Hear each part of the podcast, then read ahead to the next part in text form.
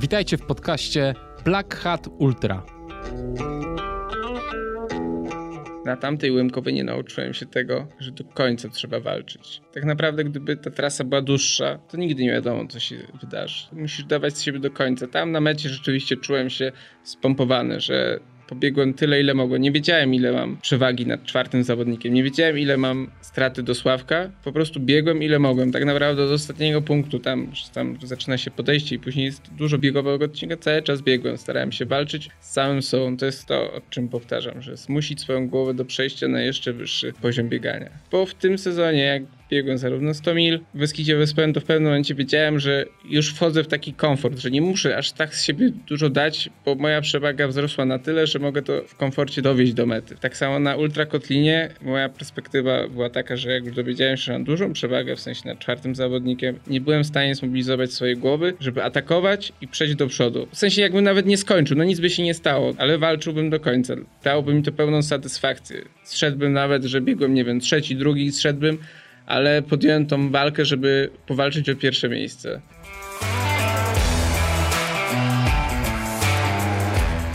To był Kamil Dąbrowski.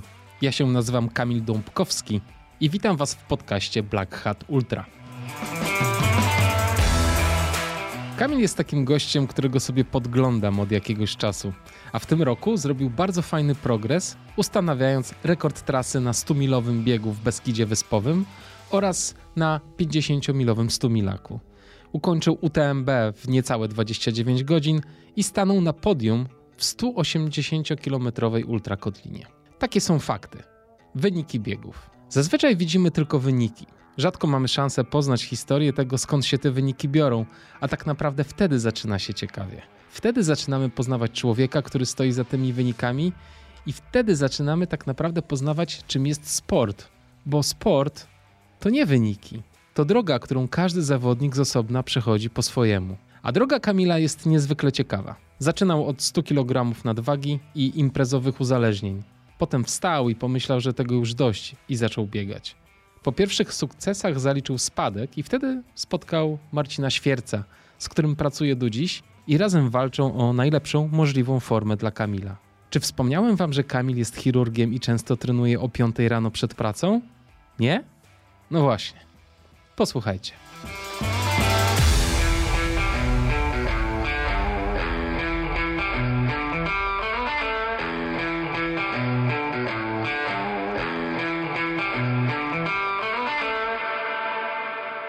Cześć Kamil, witam cię serdecznie. Cześć Kamil.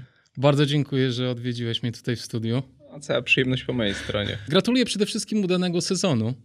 Dziękuję bardzo. Chyba jesteś z siebie zadowolony?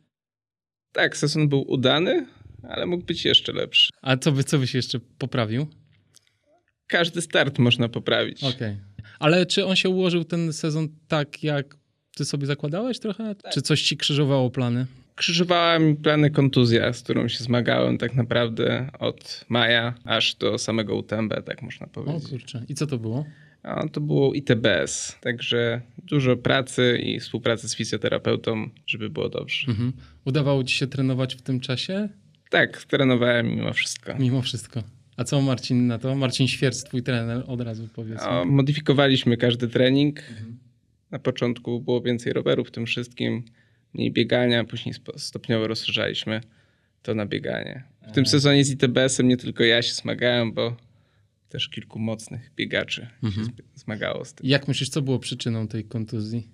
Ciężko powiedzieć mhm. tak naprawdę. To nie są jakieś stare, zaległe rzeczy niewyleczone? Nigdy nie miałem jakby problemu z ITBS-em. To był pierwszy raz takie dolegliwości, które mnie dopadły i w sumie różne inne kontuzje były. Może to jest jakby wtórnie do tego, do innych problemów, czy ułomności jakichś związanych z samą motoryką, którą mhm. mogę mieć. Dobra, to do tej kontuzji jeszcze wrócimy. Jeszcze powiedzmy tylko na szybko, co to jest ten ITBS, żeby y, słuchacze wiedzieli. Jest to zespół pasma biodrowo-piszczelowego. Okay. Taka taśma rozciągająca się od biodra aż do boku kolana. Dosyć popularna kontuzja. Dosyć popularna, w szczególności przede wszystkim u biegaczy, którzy zaczynają biegać, no albo u tych, co zwiększają dużo objętości. No właśnie, i ty chyba do tych drugich należysz, bo biegasz już od jakiegoś czasu, nie? Biegam mniej więcej gdzieś od 2013-2012 roku. No właśnie, y, zobaczyłem na, na stronie ITRA e, ze spis twoich biegów i tak właśnie mniej więcej 2012-13 gdzieś tam pojawiają się pierwsze wyniki, ale byłem ciekaw, czy coś wcześniej może jeszcze robiłeś biegowo albo sportowo. Biegowo raczej nic nie robiłem takiego przed moimi startami, ale wcześniej to od dziecka uprawiałem jakiś sport. Daleko mi było do uprawiania sportów z, z jakby z kategorii lekkiej atletyki. Raczej były to sporty drużynowe bądź też indywidualne, ale inne. A jeździłem na nartach mhm. alpejskim, stylu alpejskim, no to trochę czasu mi poświęciłem temu tam od dziecka, tam powiedzmy do czasów końca gimnazjum, nawet jeszcze na studiach trochę startowałem. Strzelałem z łuku, Dobre. A powiedz, mieszkałeś we Wrocławiu całe nie, życie? Czy... Nie, no nie. Właśnie. Ja się urodziłem w Wadowicach. A, okej. Okay. Później w liceum mieszkałem w Krakowie, studiowałem w Łodzi, mhm. a po studiach trafiłem do Wrocławia. Mhm. No też ciekawe rzeczy robisz życiowo, zawodowo. To jest w ogóle już kosmos jakiś. E, jak patrzę na strawę i o której godzinie ty robisz treningi, to po prostu myślę, o co chodzi, a potem się dowiaduję, że jesteś chirurgiem i że po prostu nie masz kiedy indziej robić treningów tylko o 5 rano. Więc to jest kosmos, ale to o tym opowiemy. E, e, chciałem powrócić jeszcze do tych początków, bo teraz bijesz rekordy tras i bardzo fajnie ci się biega, ale to jest zawsze ciekawe spojrzeć troszeczkę z perspektywy czasu, od jakiego poziomu wychodziłeś, więc mam do ciebie pytanie, jaki był twój czas na dychę pierwszą? O, nie pamiętam, jaki był czas pierwszy na, na dychę, ale wychodziłem od, można to powiedzieć, takiego czegoś innego, od wagi powyżej 100 kg. Proszę. Gdzieś... Ciężko sobie to wyobrazić. No, ciężko sobie to wyobrazić. Mało ludzi, którzy mnie nie znało wcześniej, a znajomi teraz mogą uwierzyć w to, że ważyłem ponad 100 kilo, no jakby to zaniedbania i powiedzmy sobie mocno niesportowy tryb życia prowadzony gdzieś mniej więcej do czwartego roku studiów Aha. spowodował to, że tak było. No i później zacząłem biegać. I, ale to właśnie ze względu na zdrowie? Nie, ze względu, że no jakoś trzeba było wypełnić lukę, zmienić trochę tryb życia. O. Ale coś cię zainspirowało do tego? Czy tak Nie, po prostu? tak po prostu. Poczułeś, że potrzebna jest zmiana? Potrzebna jest zmiana że jakby doszedłem do jakby powiedzmy sobie do pewnej granicy z tym niesportowym trybem życia, który no dla mnie w życiu jest wszystko albo czarne, albo białe. Jak coś robię, to robię to na maksa, więc okay. jak prowadziłem niesportowy tryb życia, to prowadziłem go na maksa.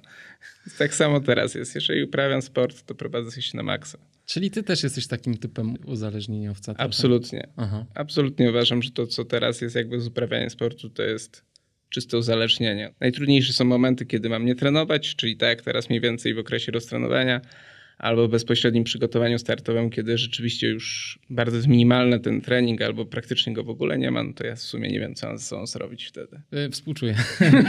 znaczy e, współczuję tego uzależnienia, bo to jest, e, to nie jest fajne chyba. Czy to nie czujesz się ograniczony jakoś przez to? Absolutnie czuję się ograniczony. Moje, mimo, że zawsze będę podkreślał, że jestem stuprocentowym amatorem, gdyż nie żyję z tego, nie mam żadnych jakby zysków z biegania, oprócz jakby samej satysfakcji poznawania ludzi, spędzania czasu w pięknych miejscach, to, to dużo, część mojego życia jest podporządkowana pod to, jak jest tydzień mój wygląda treningowo. Moja praca mniej więcej też staram się ją podporządkowywać do moich treningów, bądź na odwrót. Moje życie prywatne, no, jest dużo poświęceń w tym wszystkim. No, no ale... na, na, pewno, bo teraz w tym sezonie, jak szykowałeś się do UTMB i innych dużych biegów, to ile godzin, ile kilometrów robiłeś tygodniowo? Wiesz co, y raczej z Marcinem nie staramy się jakoś przesadzać bardzo mocno z objętością kilometrową, to raczej mi czasem się zdarza troszkę naciągnąć te mhm. weekendowe wybiegania po górach, ale to jest gdzieś kilometr 100 plus ale miesięcznie to jest około 400 km. Tam styczeń chyba jest zawsze najmocniejszy, taki, że tam wychodzi ponad 500 km. No plus cały trening inny uzupełniający, plus rower. Tak.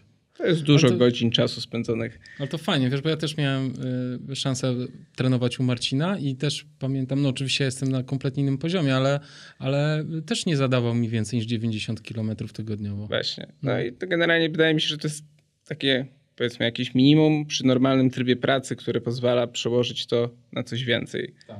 Wydaje mi się, że trening Marcina przede wszystkim opiera się na treningu jakościowym, że więcej jakości, a całą resztę można nadrobić w każdy inny sposób. Tak. Chociaż wiesz, no jak y, bierzesz podręcz, podręczniki czy książki typu Pod górę na przykład, tak. prawda? Czytałeś? Tak. No to tam wiesz, 160, 170. No ale gdzie normalny I w ogóle śmiertel- bez tego nie, nie jasne, podchodź. Jasne, gdzie normalny śmiertelnik, który pracuje na co dzień, ma rodzinę, no moja rodzina jest, znaczy nie mam żadnej rozbudowanej rodziny, mieszkam tylko z narzeczoną, mam rodziców mieszkających poza Wrocławiem i znajomych, no to nie wyobrażam sobie w sensie tak o dużych objętości trenowania, 160-180 km, gdy człowiek ma dzieci, więcej jeszcze obowiązków niż ja sama na obecną chwilę, co i tak jest trudne, patrząc na to, kiedy wykonuję treningi czasami. No właśnie, y, tutaj chciałem cię spytać o sen, no bo wiadomo, że sen jest gdzieś kluczem w regeneracji. Jasne.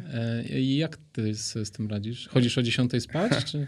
Generalnie no, mój zegar biologiczny, jeżeli chodzi o sen, jest mocno rozregulowany przez rodzaj pracy, jaką wykonuję, przez ilość godzin, które spędzam w pracy, przez to, że pracuję nocą. A właśnie w jakim systemie pracujesz? Y, Dyżury? Jest? dyżury plus normalny dzień pracy, w sensie tam na 7 do 15-16 godziny, no plus tam różnie od 5 do 6, czasami 8 dyżurów 24-godzinnych w miesiącu. Aha. No to sporo tego jest. No więc no, jeżeli to jest normalny mój dzień, w sensie, że wracam normalnie z pracy, wykonam trening, czy tam rano, czy po południu, no to staram się kłaść wcześniej spać, Mhm. czyli ta dziesiąta, żebym już Mhm. mógł odpoczywać.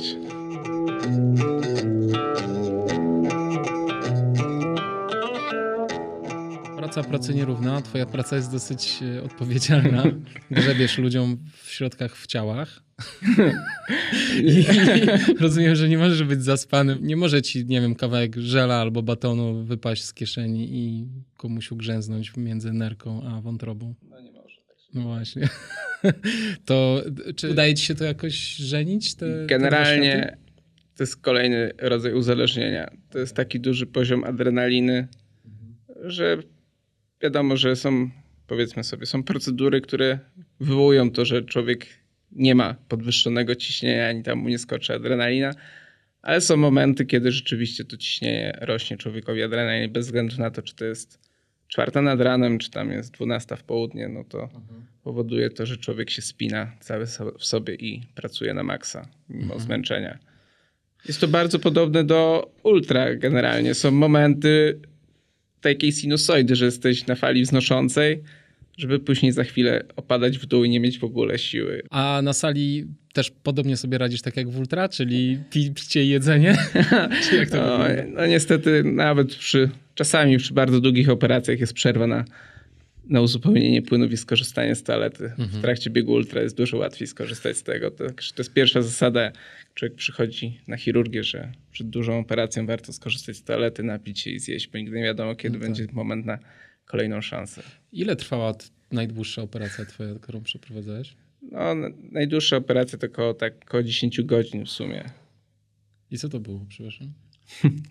operację, e, taką dużą operację to operację przełyku, który tam jest dostęp jakby, otwiera się dwie jamy ciała, czyli otwiera się klatkę piersiową Mhm. i brzuch. Mhm. I to tyle trwa. I na szczęście to była operacja z przerwą. A powiedz, a jak biegasz, to myślisz o pracy? Nie, Nie myślisz. nie myślę o pracy. Ale jak pracuję, to czasem myślę o bieganiu. myślę o tym, że jestem strasznie zmęczony, a muszę na przykład ciężką jednostkę treningową wykonać No po tak, pracy. no A tak. nogi mnie bolą bardzo od stania i myślę sobie, o Boże, No właśnie, bo ty masz jeszcze to stanie. I to jest trochę tak z tą pracą, że nogi bardziej bolą mnie od stania przy operacji niż od biegania. Mhm. To jest zupełnie inny rodzaj zmęczenia, ale dużo gorszy niż po przebiegnięciu nie, wiem, 100 Mhm. kilometrów po górach. A jak biegniesz, to wyobrażasz sobie, co się dzieje z twoim ciałem na przykład czasami? Nie, w ogóle się nad tym nie zastanawiam. Staram się w ogóle nad Okej. tym nie myśleć. Nie przekładam jakby mojej wiedzy, do, nie przekładam zawsze swojej wiedzy medycznej jakby na to, co się dzieje ze mną, bo, bo wiem, co się tak naprawdę może wydarzyć i Mhm. nie jest to mi zupełnie potrzebne. Czasem myślę o tym, w sensie zwłaszcza no, sytuacja z tego roku z UTMB Tak. i ta tragiczna sytuacja, która się wydarzyła na trasie TDS-a, no ona troszkę zrobiła w mojej głowie coś więcej Mhm. takiego, że, że na samym starcie, w trakcie UTMB moje zbiegi, zwłaszcza w nocy, kiedy miałem duży kryzys, były daleko od idealnego zbiegania Mhm. daleko było od luzu, gdyż tam cały czas z tyłu głowy miałem myśl, że no może się to wydarzyć. Mhm. Absolutnie doskonale zdaję sobie z tego sprawę, że to się zawsze może wydarzyć, to może się zdarzyć koło domu, może miał to przejechać czy coś, ale jakby ta cała sytuacja i to, co się wydarzyło, spowodowało, że no, jakaś blokada i hamulec i większe jakby takie myślenie o tym, że lepiej bezpiecznie, ale wolniej niż tam ryzykować. Ale fajnie, że o tym wspomniałeś, bo y, jak się pojawiła ta um, sytuacja z TDS-em, to się zastanawiałem, czy na, na taśmie UTMB są takie fragmenty, gdzie rzeczywiście może dojść do jakiejś tragedii? Poza oczywiście skręceniem kostki oczywiście, na, na zbiegu. Że, nie, w sensie wydaje mi się, że trasa UTMB jakby nie ma aż tak technicznych elementów. Mhm. Wiadomo jest, że to jest jak w każdych wysokich górach. Są pewne ekspozycje, ale niczym nie różniące się, nie wiem, od biegania po Tatrach. Czy mhm. w naszych mhm. Tatrach są jakieś trudne elementy? No tak, na przykład, nie wiem, zbieg skrzyżnego w trakcie biegu Grani Tatr uważam, że no, jest technicznym zbiegiem, tam jest. się wszystko może wydarzyć. Jak komuś się potknie noga, tak. no to może wylądować w pięciu stawach. I są takie fragmenty na UTMB? Jak... A, aż, tak aż, techni- takich aż takich nie ma, więc nie uważam, że pod tym względem jakby UTMB powoduje, że jest duże ryzyko takiego mhm. nieprzewidzianego. Na koniec wypadek stał się zawodnikowi, który nie był, powiedzmy sobie, niedoświadczony, tylko był naprawdę porządnym biegaczem z niezłymi wynikami, więc tego doświadczenia miał naprawdę sporo, więc tak chciało, tak się wydarzyło.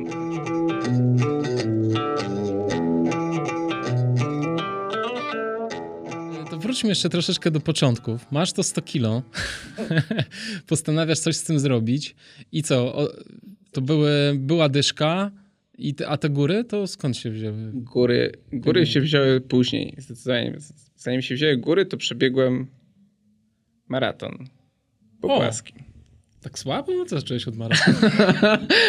Przebiegłem i sam się przygotowywałem w ogóle do tego wszystkiego, sam sobie to wymyśliłem. Generalnie mojego biegania było dużo mniej w stosunku do chodzenia na siłownię. Mhm. I wydaje mi się, że całkiem nieźle pobiegłem tym maratonie, w sensie jak na zupełnego debiutanta i tego, tak. że nie miałem pojęcia o tym i że zrzuciłem wagę, no to uważałem, że to jest całkiem niezły wynik, bo to był wynik gdzieś w granicach 3,25 wtedy pobiegłem. No to pięknie. A później się pojawiły góry. Góry mhm. pojawiły się e, na festiwalu biegowym w Krynicy. Pobiegłem dyszkę w sobotę, tą taką słynną dyszkę 10 km w lekkim nachyleniu w dół.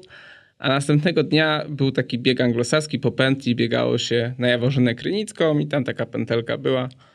No i to był mój pierwszy bieg górski. Zakończyłem go gdzieś przedostatni albo przedprzedostatni.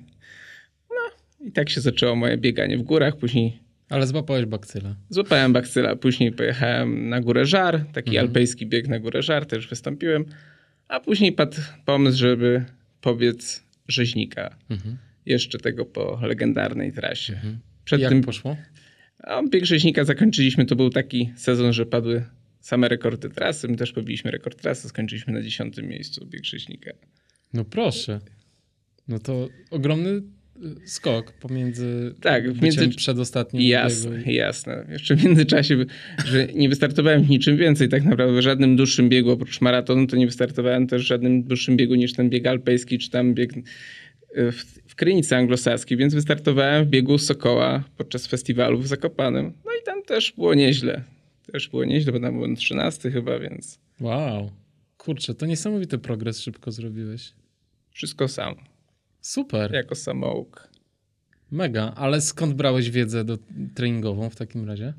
No, generalnie starałem się opierać o to, co jest dostępne, jakby powiedzmy w internecie, w globalnej sieci. Mhm.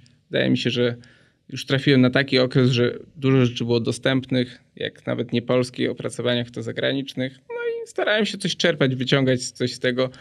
Nie, że mam jakąś niesamowitą wiedzę, jak ma być zbudowany plan treningowy, co później zresztą jakby w cudzysłowie kariera sportowa pokaże, że będzie spadek w dół, żeby wyjść do góry dopiero z czyjąś pomocą tak naprawdę. Mhm. Zawsze wiedziałem, że ten trening jakby uzupełniający będzie ważny, więc tam chodzenie na basen, jeszcze nie na rowerze, trochę siłowni plus to bieganie jakieś tam wprowadzałem, nie wiem, interwały, w sensie ciężko mi to, tak jak teraz wiem, że są rytmy, interwały, długie rytmy, bieg z narastającą prędkością, biegi tempowe. No, generalnie nie postrzegałem tego aż tak szczegółowo. Wiedziałem, że są szybsze bądź luźniejsze jednostki i trzeba stosować wybiegania i tyle. Mhm. No to dużo wiedziałeś. Wiesz, wtedy to mógłbym powiedzieć, że widziałem dużo, teraz bym powiedział, że no nic nie wiedziałem na ten temat. Ale bo to, ta dyscyplina trochę taka jest, że możesz się w niej rozwijać, wiesz, kolosalnie długi czas. Na przykład teraz ciekawy, słuchałem y, podcastu Delana Bowmana, który, wiesz, był drugi na Hard Rocku, czy, czy trzeci, przepraszam, nie ten. I, I poleciał teraz na Reunion 100 y, mil i tam, i tam po, poskładało go kompletnie. Oczywiście tam są bardzo specyficzne warunki atmosferyczne. Nie zmienia to faktu, że on był zaskoczony tym w ogóle, jak źle mu poszło. I, I też mówi o tym w podcaście, że po prostu, że pomimo tylu lat doświadczeń i, i pomimo tego, że w tym roku był w doskonałej formie, co pokazał na Hard Rocku, no, że to można się uczyć tego sportu długo i namiętnie. W końcu konkurs w jedzeniu i w piciu poza tym. Tak. Więc no, jest, wydaje mi się, że w ogóle cała ta dyscyplina, nie wiem, na samym przykładzie polskim można z, z, zobaczyć, że ona się rozwija. Mhm. Od czasu, kiedy, nie wiem, ja wystartowałem w swoim pierwszym biegu rzeźnika, to 2014 czy tam 13, kiedy jeszcze prowadził po Połoninach i oprócz biegu rzeźnika był tylko rzeźniczek, a nie cały festiwal biegu rzeźnika. Patrząc nawet na sprzęt, na samą dostępność, to w czym ludzie biegali, w czym ja sam biegałem i jak to postrzegałem, a patrząc na to, jak to teraz wygląda, no to na tym samym można patrzeć, jak, jak to się rozwija. Możemy tak. patrzeć też na wyniki, że wyniki w danych trasach nic by nie dały. Tam kiedyś jak ktoś pokonał, nie wiem, jakąś trasę, to dzisiaj te wyniki są nawet o 2-3 godziny poprawiane i wydaje się, że to się nie, może nie zatrzymać aż tak szybko. Tak. Niesamowita jest ewolucja tego sportu. No, sam biegi ultra, no to wiadomo, że to jeszcze mamy wrzucone są do całych biegów górskich, no bo w tych biegach górskich mamy ekspertów od krótkich, średnich Oczywiście. i długich dystansów. Nie każdy bieg górski to jest bieg ultra w końcu. Tak, i nie Też... każdy bieg górski jest prawdziwym biegiem górskim. To inna sprawa, tak. To inna sprawa, ale to już wiesz, to jest taka... E, Nomenklatura i to mamy się co czepiać po prostu. Tak, to, to wiesz, trzeba wrzucić na luz, bo jednak w większości e, to w naszym środowisku chyba jednak biegamy dla radochy, nie? Oczywiście, że tak. Ja zawsze podkreślam, że pomimo, nie wiem, jakiegoś niezadowolenia z występu, czy coś nie idzie, zawsze sobie podkreślam to, że ja z tego nie żyję. Ja nie tak. mam nic z tego, że w sensie nie, nie wyszło mi, w sensie, że mam kontuzję. No, wiadomo, że jest człowiekowi przykro, że się stara, że to nie jest tak, że, że nie chce, że mhm. człowiek nie chce osiągać jak najlepszych wyników, że się nie chce poprawiać, ale na koniec kończymy ten bieg, spotykamy się z ludźmi, którymi się lubimy spotkać, spędzamy miło czas. Jest wszystko ok. Jest wszystko ok. No właśnie, ten trail jest zawsze przeciwstawiany, wiesz, biegom maratońskim czy szybkim asfaltowym, gdzie y, no jednak specyfika tych biegów jest taka, że jednak biegniesz na czas. A w biegach górskich jednak jest ten aspekt y, spotkania się z przyrodą, z naturą, właśnie z ludźmi, potem wspólne spędzanie czasu i to ma jakiś zupełnie inny wymiar. Ale fajnie też jakby te oba światy, wiesz, funkcjonowały równolegle. Każdy sposób biegania ma ma swojego odbiorcę no, ma inną jest specyfikę jest też. coś. Tak, tak, i ma inną specyfikę. Atakowanie jednych i drugich nie ma, co, nie ma sensu, wydaje ma mi się, co niestety często się zdarza, że niektórzy uważają, że nie można czegoś nazwać biegiem, no jeżeli właśnie. się idzie. No tak, tak. Ale warto wtedy, jeżeli ktoś wysnuwa taki argument, że bieg jak nie idzie, no żeby spróbował pobiec tam, gdzie inni idą. Czy tak. on będzie w stanie biec tam wtedy? Dokładnie. Nagle się to zaczyna doceniać i też zaczyna się dostrzegać po prostu inne plusy związane z tym, że biegniesz po górach. Tak. Albo szybko przemieszczasz się po górach. Właśnie. Tak. No. zwał jak zwał, nie jest to do końca ważne.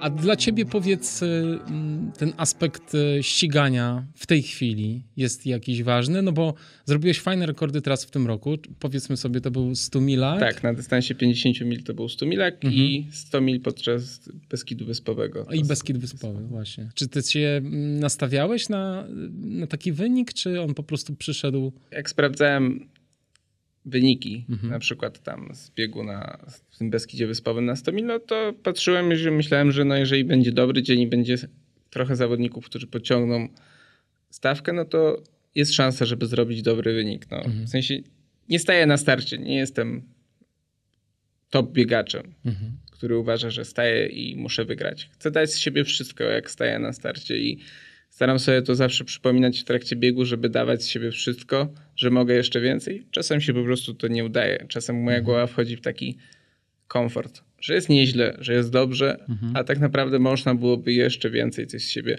wykrzesać. Ale czy ty wiesz, że możesz z siebie wykrzesać już na mecie, jak jesteś, czy w trakcie biegu? Wydaje mi się, że czasem czuję, że w trakcie biegu mógłbym jeszcze przejść na ten kolejny stopień, tak, mhm. tak, żeby dać sobie jeszcze ten jeden bieg wyżej i może zrobić jeszcze coś więcej, jeszcze z kimś powalczyć, w sensie Ale nie, nie ograniczają cię fizyczne aspekty, typu tętno na przykład, albo coś takiego? Ty czujesz, że Bardziej czuję, jeszcze... że moja głowa czasem mnie ogranicza, że jakiś tam strach, że coś się wydarzy. No, w mhm. sensie taki, że odpukać niemalowano. Nigdy mi się nie zdarzyło, że zszedłem z trasy, mhm. że nie ukończyłem biegu przez coś tam. Ale jak biegłem w tym roku na UTMB, kolejny mhm. jakby taki aspekt, jakby ten bieg był jakimś spełnieniem mojego marzenia od czasu, kiedy wiedziałem, że istnieje taka impreza, że jest bieg wokół masywu Mont Blanc. Miałem z tyłu głowy myśl o tym, że mam problem z, z ITBS-em, że ta kontuzja nie jest stuprocentowa jakby wyleczona, że mogę nie skończyć. W sensie mhm. wiem, kiedy się pojawiają dolegliwości i też zakładałem, że bardzo chciałbym w tym wszystkim ukończyć ten bieg, niż powiedz go na maksa swoich możliwości, żeby powiedz i dać absolutnie z siebie wszystko, żeby jak nie skończę, żeby nikt sobie nie mógł powiedzieć, że nie skończyłem, ale dałem z siebie maksimum tego, co zrobiłem i tego, co włożyłem ja, Marcin i całe otoczenie, które poświęciło przygotowaniu do tego startu. Mhm.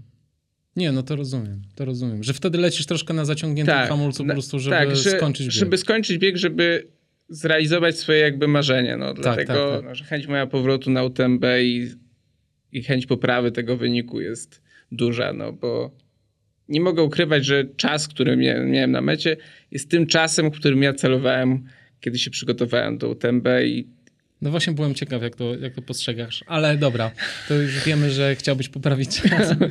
Wróćmy do tego rzeźnika. Niezłe miejsce. Jaki to był czas wtedy, pamiętasz? W tym 2014? No, nie pamiętam. Nie, pamiętasz. nie pamiętam, jaki to był czas, ale... Jakieś 10 godzin? Czy no, gdzieś coś, koło, coś takiego. Ko, koło 10 godzin to był czas, no...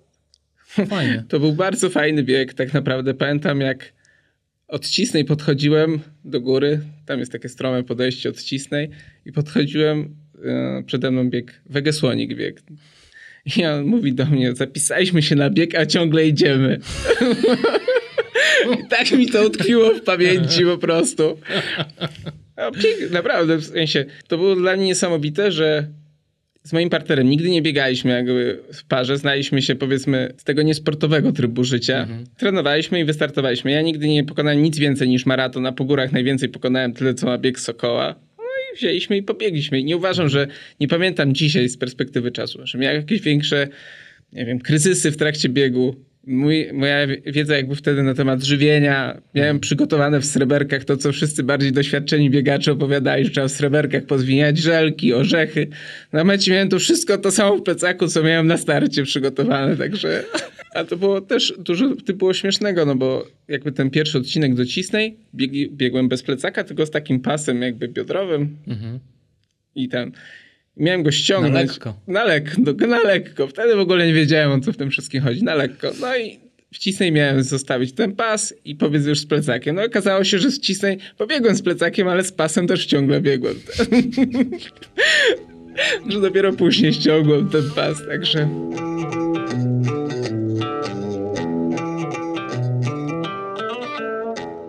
po tym rzeźniku jak się, jak się czułeś? Jeszcze bardziej nakręcony na to wszystko? O, na początku tak jak większość, że nigdy więcej w sumie. Nawet, nawet dziesiąte miejsce czy tam nie powodowało, że jakoś super nakręciłem się, że następny start i jeszcze więcej, jeszcze mhm. dalej, jeszcze mocniej. No ale z biegiem czasu zobaczyłem, że są tyle ciekawych imprez mhm. i Bola Veredo mhm. jako pierwszy zagraniczny start, mhm. duża impreza. Wtedy też to był ten sezon, kiedy biegam hardcora, jak się nie mylę. Nie wiedziałem w sensie, jakie trzeba mieć przerwy pomiędzy startami na 100 kilometrów, ile, ile można takich setek powiedz w sezonie, że to jednak 2-3 tygodnie pomiędzy startami to nie jest wystarczające nawet jak człowiek jest młody i może się szybko regenerować, także wtedy dużo startowałem w różnych biegach, mhm. startowałem dużo, także w tamtym sezonie to było Laveredo, setka w Krynicy, mhm. bieg granią Tatr, także już jeden rzeźnik i ten bieg grają teatr można było spróbować wystartować. Szczęście dopisało w losowaniu, to była pierwsza i ostatnia grań teatr wtedy. Aha. Jaki miałeś czas na grani? 14 godzin mhm. wtedy miałem na grani teatr. No i tak to się rozwijało wszystko. Ale już zapowiedziałeś, że coś tam się wydarzyło potem w, środ w środku tego twojego biegania. Co tak, no jakby powiedzieć, e, z moją narzeczoną rozmawiałem na ten temat, że jak człowiek zaczął z wysokiego C, bo na koniec no, nikt się nie spodziewał, że przybiegniemy na dziesiątym miejscu w legendarnym biegu rzeźnika, że to nie do końca chyba pomogło jakby w rozwoju, no bo człowiek czuje się pewnie, że no skoro tyle włożył, mhm.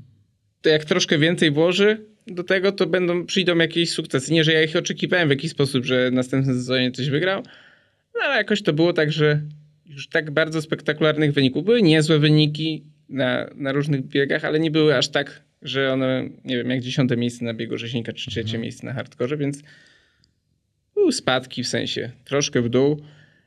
No i przyszedł taki moment, kiedy Marcin wygrał TDS-a, ja wtedy też biegłem TDS-a, no że stwierdziłem, że coś jest nie tak. W sensie wiadomo, że z jednej strony to może moje jakby przygotowanie mentalne, moje przygotowanie z żywieniem, no ale wciąż trenowałem coś tam po swojemu. Nie było to, że nie trenuję, że nie wkładam, może nie, że nie biegam. Słowo trenuję chciałbym zarezerwować dla czegoś bardziej poważnego, że nie biegam. Mhm. No, że coś muszę zmienić, że w sumie nigdy nie myślałem, że bieganie z trenerem jest dla mnie, że jest zarezerwowane jakby dla ludzi, którzy coś więcej oczekują. No więc napisałem do Marcina. Marcin powiedział, że okej, okay, że na razie trzeba odpocząć, no i zaczniemy od listopada trenować. Mhm. No i tak to czwarty sezon zaczynam trenować pod okiem Marcina. No i widzę, że jesteś bardzo zadowolony i dobrze wam się pracuje. Tak, wydaje mi się, że no nadajemy na... W sensie nasze relacje są całkiem dobre. Mhm. Czasem się spotykamy z Marcinem na obozach i to wszystko zmierza w dobrym kierunku. Ja w ogóle uważam, że dużo ludzi pyta, czy w sensie mnie teraz, mhm. nie wiem dlaczego. Czy warto trenować z trenerem? Jak dobrać tego trenera? No, ja uważam, że to jest bardzo skomplikowany proces wybrania, kto może mnie trenować. Bo nawet jeżeli ktoś jest świetnym trenerem, to może ta relacja nie spowodować, że zbudujemy sami formę, bo on będzie świetny, ale nie, niekoniecznie będzie trafiał do nas mhm. jako mhm. autorytet, jakby jego sposoby treningowe mi jakby sam Marcin jako człowiek, trener pod każdym względem idealnie pasuje. Mhm.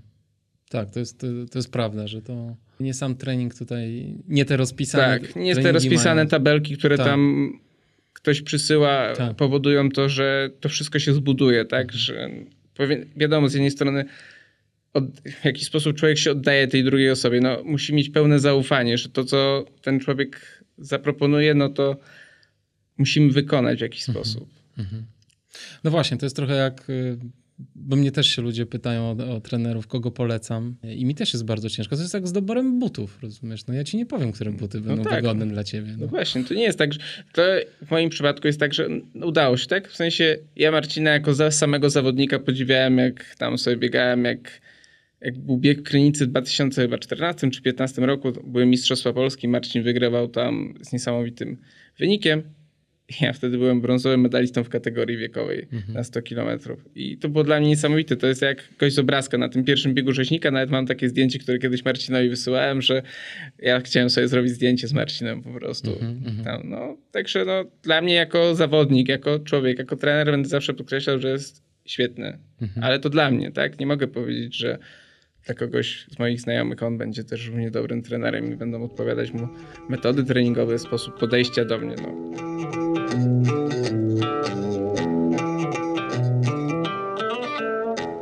A jak w pracy postrzegają twoje bieganie w związku z tym? No, zastanawiałem się, kiedy odpoczywam. A nie masz jakichś takich rozmów z ordynatorem w stylu Panie Kamilu, jesteśmy zaniepokojeni. nie, na, na, szczęście mam bardzo dobrego ordynatora, Aha. szefa swojego, także a cała reszta zespołu w jakiś sposób, no czasem jest to przez śmiech, ale raczej sympatyzują z moim hobby i rozumieją mhm. to wszystko, co się dzieje. Co prawda nie rozumieją tego, jak można biec dzień i noc i nie spać i pytają się, kiedy się śpi na przykład, albo jak można tak funkcjonować. No, nie wszyscy do końca to rozumieją, ale jakby to nie ująć, no to budzi pewne podziw. Mhm. To, że kończąc dyżur ja potrafię ubrać się i po prostu pójść i wykonać trening. Mhm, mhm. A jak wracasz po takim biegu na przykład, to wszyscy biją ci brawo i masz bombonierki i kwiaty na stole? Nie no, bombonierek ani kwiatów nie ma. Ale teraz jak wróciłem po UTMB, to było naprawdę miło. Mhm. To jednak Super. zrobiło coś więcej. Hmm.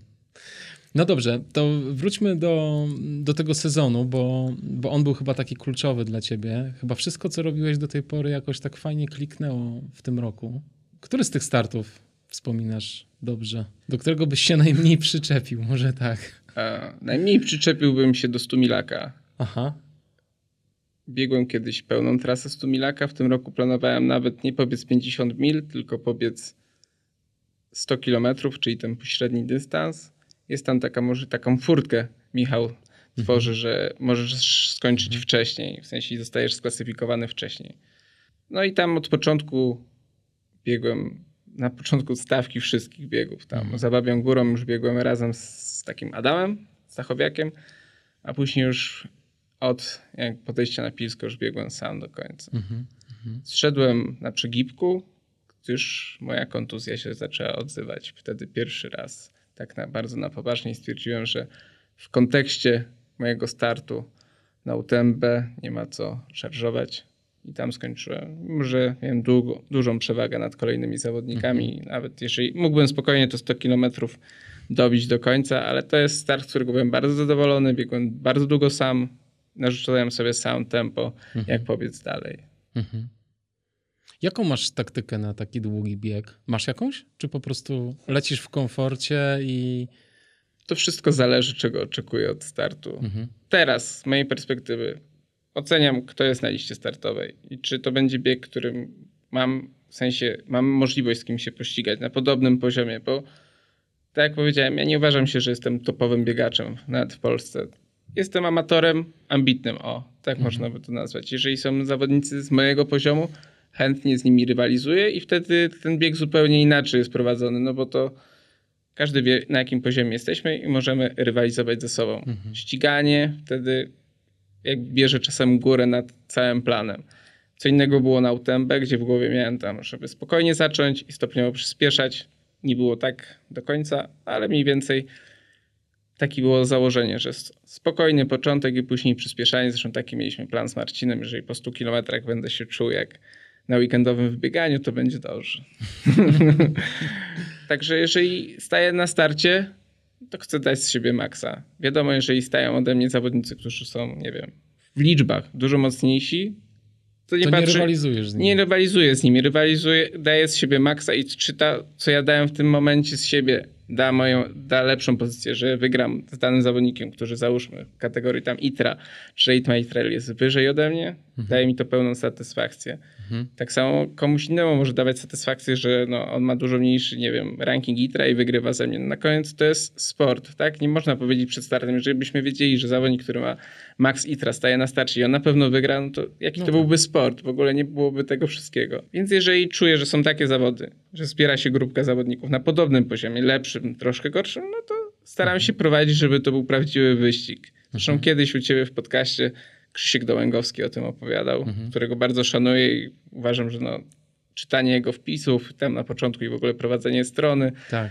to spowodowało też moją zajawkę jakby całym tym bieganiu. On mówi, że no co z tego, że założy, że w tamtym roku 10 godzin na tym biegu daje ci pierwszą trójkę, jak w tym roku przyjedzie 10 koni, którzy 9 godzin pobiegną. No. Na jakiej zasadzie ty dobierasz biegi w takim razie?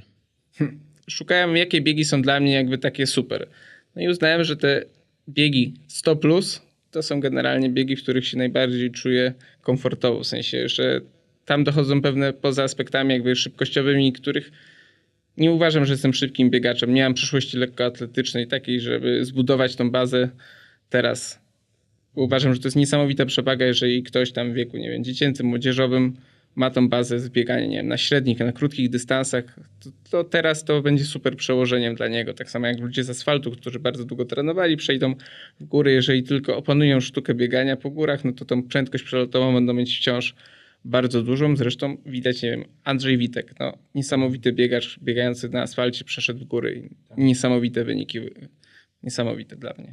Także raczej staram się dobierać biegi takie 100+, plus, kiedy czuję, że to oprócz jakby, jakby elementu fizyczności, element psychiczny jest elementem jakby nieodzownym, żeby zmusić swój organizm do jeszcze cięższej pracy po iluś tam godzinach walki. Co prawda w tym roku pobiegłem bieg na 50 mil i też było spoko, więc no, mhm. no czasem dobrze jest tak pobiec coś szybszego, ale wydaje mi się, że biegi dla mnie na dystansie, nie wiem, tam maratonu, mhm. 30-40 kilometrów, no nie, że nie pobiegnę i nie, nie, że nie dam z siebie wszystko, jak stanę na starcie, ale nie jest to, co najbardziej mi sprawia frajdę w tym wszystkim. Poza tym to trzeba trochę umieć biegać, takie krótkie biegi. Tak, nie? też mi się tak wydaje, że to jest In, trochę inny, inny, sport. Tak, trochę inny rodzaj wysiłku w tym tak, wszystkim tak, tak, jest, tak. niż w biegach takich no 100+. Plus. Wiadomo, że 100 plus i nawet 100 to też się zmieniło. To nie jest tak, że jakby wojna na wyniszczenie można to nazwać. No kiedyś bieg w lądku na 240 km, to nawet dla pierwszego to była wycieczka. A teraz tak. nie wiem, no to jest niesamowite tempo. Jak Rafał Kod, jak Krystian Ogły. Zresztą sam jak biegłem, to na 240 to wydawało mi się, że to nie wiadomo ile będzie trwało, a tam tempo biegu wciąż było. W sensie mimo elementów marszu w tym całej tej wycieczce, to nie jest tak, że na 230 km nikt nie biegnie, to wciąż ci ludzie biegną. To niesamowite, jak poziom biegania poszedł do góry. Poziom biegania, ale też y, mentalnie, jak się rozwijamy i uświadamiamy sobie ciągle, ile granic jest do pokonania jeszcze. Nie? Zdecydowanie. No to, to jest total. W sensie sami w głowie stawiamy sobie tą granicę, tak. kiedy jest koniec. Wiadomo, że nasza fizyczność kiedyś się kończy. No, no jasne. Coś mamy tam w swoim jakby tym w swoich genach zapisane, kiedy, dokąd możemy się rozwijać. No, ale jak zaczniemy, jak już tam dojdziemy do maksa, to jeszcze mamy w swojej głowie trochę do przesunięcia, co no możemy właśnie. jeszcze tym powalczyć. Zwracamy na naszą fizyczność przede wszystkim mhm. uwagę. No, jako amatorzy nie mamy, nie mamy czasu na to, żeby poświęcić ten czas, nie wiem, na pójście do psychologa, do psychiatry, porozmawianie. No jeżeli chcemy się ambitnie tym zajmować, jeżeli nie traktujemy tego czysto jako turystykę, zwykłą przyjemność, ale chcemy coś tam w tym sporcie osiągnąć dla nas, że jest to ważne, wydaje mi się, że to jest element, który jest kolejnym, który możemy iść w tym kierunku. Zawsze Marcin podkreśla to, że czym się różni profesjonalista od amatora, to jest to, że profesjonalista więcej czasu odpoczywa, a amator nie ma czasu na regenerację. My jako amatorzy chcemy doścignąć tych najlepszych biegaczy, ale na co dzień nie mamy tyle czasu na regenerację. Trenować trenujemy równie ciężko czasami. Czasami niektórzy amatorzy trenują jeszcze ciężej niż profesjonaliści, no ale czasu na regenerację nie znajdziemy. Doba ma tylko 24 godziny, nie ma więcej. To prawda. Ale też amatorzy też czasem przesadzają z tymi treningami. Czasem trzeba troszkę mniej, nie? Zdecydowanie, że trzeba troszkę mniej. Do czasu, kiedy Marcin mnie nie trenował, to ja potrafiłem pojechać gdzieś na zawody za granicę i człowiek się... Za... No, żal człowiekowi nie biegać w tamtych miejscach. Tak. Jak jest, wyjeżdża na wakacje i żeby nie pobiegać, to ja do dnia przed startem potrafiłem biegać ostro. No, w tak. sensie, no, jak można oczekiwać później z perspektywy czasu, że jak dzień wcześniej, nie wiem, przebiegnie się 15 km, następnego dnia człowiek jest świeży, żeby startować w biegu na 120 km i chcieć osiągnąć jakiś sukces z tym wszystkim. No tak, tak. No ale właśnie to jest y, ciekawe, że na przykład jak patrzę na ciebie i na twój start na Ultra Kotlinie teraz, po UTMB, to się naprawdę się mocno zastanawiałem, po co? Dlaczego, dlaczego musiałeś to zrobić? W sensie, wiesz o co chodzi? W tym momencie wracamy do początku naszej Trochę tak. rozmowy, do uzależnienia. Ale że w ogóle, że właśnie i że Marcin cię puścił, i że twój fizjoterapeuta cię puścił. To było dla mnie takie dziwne, bo nie, wiesz co, bo to jest tak, że wiesz, rozmawiam trochę z, z ludźmi biegającymi trail. I to jest trochę tak, że to widać taki powtarzający się wzór, że nie obraź się, ale to jest trochę tak, że jak komuś dobrze idzie, to wchodzi w taki tryb Supermana. Nie? I wydaje mu się, że tak, no oczywiście, za dwa tygodnie kolejne 100 mil, nie ma problemu. Zgadza się. Tylko, że potem to się kończy, że nagle w, w, w, przyszłym sezonie jest po prostu jakaś totalna zamułka, leczenie się, albo po prostu spadek motywacji, albo cokolwiek. I, i, i, i to się potem przykro obserwuje. Czasem ludzie nie potrafią się zatrzymać. Ja tak patrzę na tę ultrakotlinę i sobie myślę, po co? Dlaczego on sobie nie odpocznie po tym UTMB? O co chodzi w ogóle? No ale tak, no to wracamy do początku. No. Musiałeś, poczułeś, że chcesz jeszcze raz przeżyć te emocje związane z ultra. Tak. Poza tym w tych biegach długodystansowych jest trochę tak, że za tydzień nie wystartuję w nich. Nie dam, nie zrekompensuję sobie. No w jakiś tak. sposób, jakby to nie zabrzmiało pysznie, ani nie umniejszając nic sobie nawet. To meta UTMB była super, ale ja nie byłem jakby byłem w części byłem super zadowolony i to wszyscy, co mnie pytali, podkreślałem, że jestem zadowolony. Ale sportowo nie byłem zadowolony. I w sensie Ultra Kotlina wiadomo, była dawno zaplanowana, to było za krótko od UTMB, żeby dać siebie maksa, ale chciałem, żeby, nie wiem, zrekompensować sobie to sportowo, żeby odbić się jakby od tego, żeby kończyć sezon takim, no wiadomo, na sportowo mocno. Nie wyszło idealnie na Kotlinie. Tam wyszło trochę to, o czym rozmawialiśmy wcześniej, że moja głowa szybko osiągnęła komfort, że jest nieźle, że tak możemy zostawić to do końca. Tam dużo kryzysów moich jakby w głowie było. Oprócz fizycznych kryzysów, to w głowie też było sporo innych kryzysów. Nie idealnie. No, poprawiłem sobie jakby swoje, powiedzmy, ego, podreperowałem tym startem, ale nie jest tak, że uważam, że to było mądre, że, że tak powinno się to zakończyć. Tylko tak wewnętrznie potrzebowałem. Potrzebowałem tego wewnętrznie, dlatego zawsze mnie to tak jakby boli w środku, że jak człowiek startuje na krótkich dystansach, na półmaratonie, tam 10-15 kilometrów, tak naprawdę tydzień w tydzień możesz dać z siebie absolutnie maksa i możesz się zrehabilitować. No nie wyszło, teraz wyjdzie za tydzień. W długich biegach no to jest czasem 6-8 tygodni, żeby znów spróbować podjąć tą rywalizację, że, że można jakby się zrehabilitować. A generalnie, żeby opierać, przynajmniej z mojej perspektywy, żeby opierać przygotowania do kolejnego sezonu, wybrać sobie jakiś kolejny cel, cel to jest zawsze dobrze utrwalać jakieś pozytywne jakby schematy. No, nie jest idealnym pozytywnym schematem i jakby wzorcem start w ultrakotlinie, ale pozwala myśleć, że było ciężko, było, ale nie skończyło się źle, więc każdego startu staram się coś wyciągnąć. No tak, bo jakby to mentalne budowanie się też jest super ważne w tym wszystkim, nie? Tak jak mówiliśmy. A rozumiem, że taki start, który ci przynosi większą satysfakcję na koniec, no, no tak, rozumiem. Ale fizycznie to, to chyba nie było super mądre. Nie było super mądre. Pierwszy, jakby to powiedzieć, pierwszy maraton był dobry na tej ultrakolpinie, a później już było i gorzej.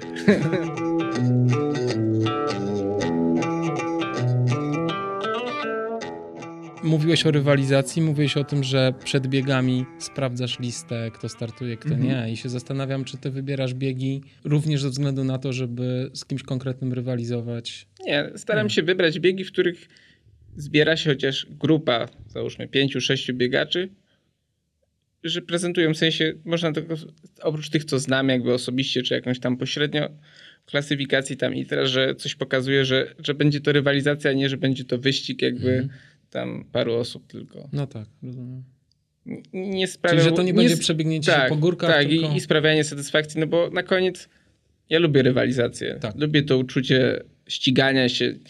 Po to trenujesz. Po to trenuję. Generalnie jeden z największych emocji, które mi do, towarzyszyły w trakcie ścigania się, to był Łemkowyna dwa lata temu no, niesamowity wyścig tak naprawdę. Grał Piotr Guznański, Sławek Gawlik był drugi, ja byłem trzeci. No, dużo się tam działo, dużo mocnych zawodników się spotkało i emocje były duże. No ja przebiegnam za Sławkiem chyba 3 czy 4 minuty tylko na 150 km. Uważam, że to jest niewielka różnica, więc tam czułem, że to coś się dzieje w tym wszystkim. No, to takie biegi coś dają. No właśnie, a co ci dają? Czego się nauczyłeś na tej Łemkowynie? Na tamtej Łemkowynie nauczyłem się tego, że do końca trzeba walczyć.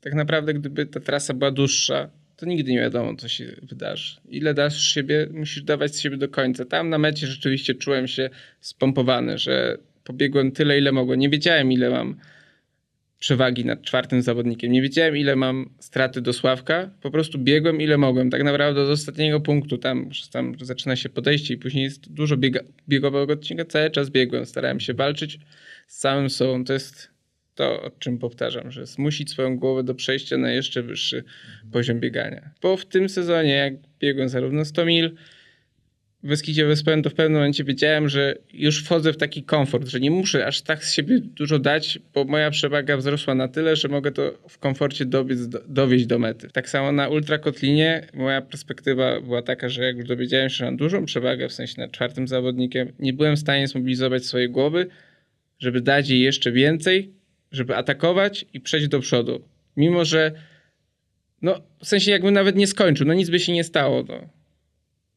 Ale walczyłbym do końca. Dałoby mi to pełną satysfakcję. Zszedłbym nawet, że biegłem, nie wiem, trzeci, drugi, zszedłbym, ale podjąłem tą walkę, żeby powalczyć o pierwsze miejsce.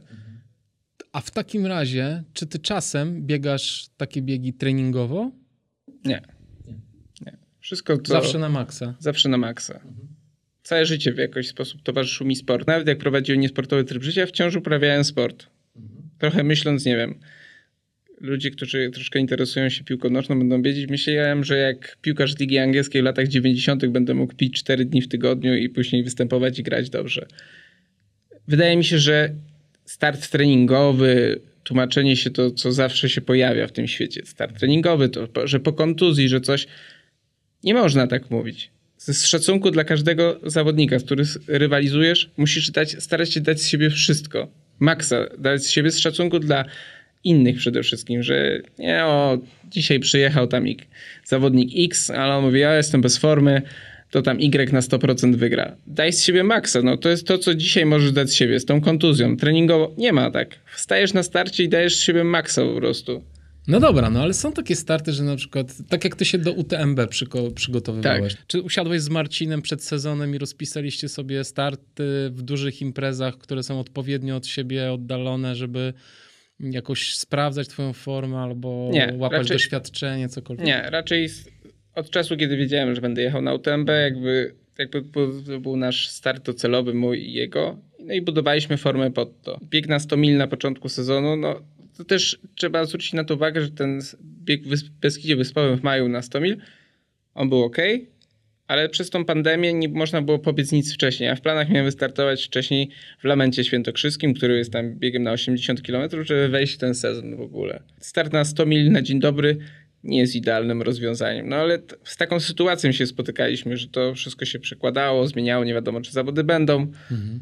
więc stąd też wynikało. Wydaje mi się, że te dwa sezony, ten i poprzedni, no, są troszkę skomplikowane przez to, że no, jakby pandemia pokrzyżowała nam jakby budowanie tego kalendarza startu, żeby dobrze wyglądał.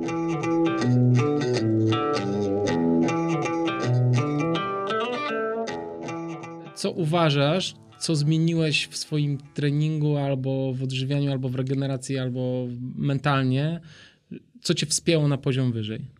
Od czasu, kiedy trenuję z Marcinem, uważam, że mój wzrost jakby rozwoju idzie cały czas do góry i wydaje mi się, że to jeszcze nie jest koniec tego rozwoju. Oczywiście wszystko zachowując pewne proporcje mojego wieku i tego, z jakiego poziomu startujemy i co możemy osiągnąć. Wydaje mi się, że to jeszcze nie jest koniec. Myślę, że jeszcze jest coś, dużo rzeczy do poprawy zarówno w aspekcie fizycznym, jak i mentalnym, o której mówiliśmy. Ale do tej pory nie było tak. Oprócz tego jakby wzrostu na początku, tam tego biegu rzeźnika, to mhm. później mówimy, że no, taka prawdziwa sinusoida. Raz mhm. do góry, raz w dół, aż do samego początku trenowania z Marcinem. Raczej bym powiedział, że to było pikowanie w dół. Okej, okay. a co twoim zdaniem, na tyle na ile, na ile pamiętasz, bo to było 4 lata temu, co twoim zdaniem zmieniło się w twoim treningu po tym, jak zacząłeś współpracować z Marcinem? Co, co było takiego, że uważasz, że cię pchnęło na wyższy poziom? Nie biegam wcale jakby więcej z Marcinem, mhm. ale tak jak mówiliśmy, że wtedy biegałem, a z Marcinem zacząłem trenować. On zaczął zwracać uwagę, kiedy jakby poukładał całe moje jakby życie treningowe, że kiedy mają być dane jednostki treningowe, żeby ta forma rosła. Zwrócił uwagę na to, że no, do tej pory nigdy nie biegałem jakby na tętno. Marcin podkreśla, że to jest bardzo ważne i na tym jakby opieramy nasz aktualny trening. Wplot, wplatał coraz więcej na przykład jazdy na rowerze, co ja jako, jako sam, no tam od czasu do czasu jakiś rower, ale teraz jest zdecydowanie dużo więcej tego roweru. Zmieniła się też moja dieta, no, tam dwóch i pół roku przestałem jeść mięso w ogóle, mhm. więc przyszedłem na wegetarianizm. Moja waga też poszła w dół. No, niekoniecznie przez sam wegetarianizm, ale poszła też moja waga w dół. Także no, to wszystko się zaczęło składać w jedną logiczną całość. A w swoim odżywianiu jakoś patrzysz na kalorie, czy jak to wygląda? No, powiedzmy tak, przez rodzaj pracy, jaki wykonuję, czasami dużo jem w nocy, czasami wracając po, po pracy też zjadam. Jakby częstość moich nieregularnych posiłków jest bardzo duża i czasem zapotrzebowanie kaloryczne no, jest różne każdego dnia. Już pomijając to, że danego, w danym dniu w zależności od tego, jaki jest trening, no też inne zapotrzebowanie kaloryczne, ale przez to mam dni w pracy, kiedy nie spędzam całego dnia na bloku operacyjnym, tylko nie wiem, zajmuję się innymi rzeczami, to wtedy jakby zapotrzebowanie kaloryczne jest dużo mniejsze niż cały dzień, jak spędzę na przykład na bloku operacyjnym, to ta kaloryczność jest dużo większa, więc no, czasami nie jest to idealnie, czasami jestem niedojedzony, a czasami jestem po prostu przejedzony. No. Mhm.